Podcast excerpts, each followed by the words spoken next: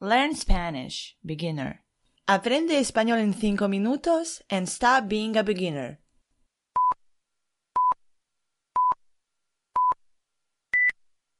Bienvenido o bienvenida, my dear beginner.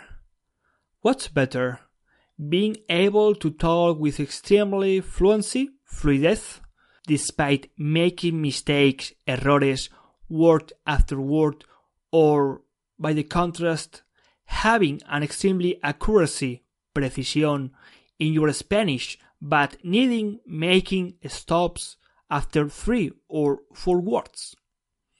In this podcast, we are going to talk about fluency and accuracy, two aspects that you need to take into account in your Spanish learning process.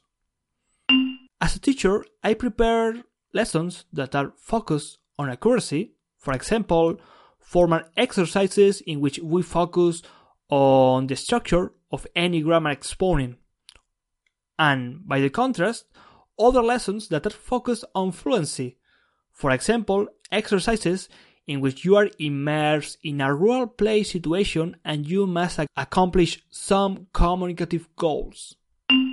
Also, in my first trial lessons, I talk with my students about corrections, correcciones. I asked to my student if he prefers to be corrected constantly, how he wants to be corrected, when, and what. I also explained him that there will be moments during our lessons in which we will just focus on accuracy and I will need to correct him constantly and by the contrast there will be other moments in which we will focus on fluency and I will write down his mistakes but I will not interrupt him during his production. And of course, then these mistakes later, when he finishes his exercise, will be corrected in a online board.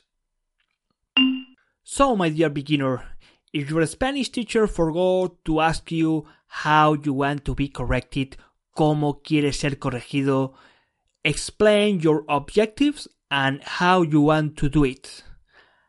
And remember that you need to put these two aspects, fluidez y corrección, always in your learning process. Subscribe to this podcast and visit learnspanishbeginner.com para dejar definitivamente de ser un beginner.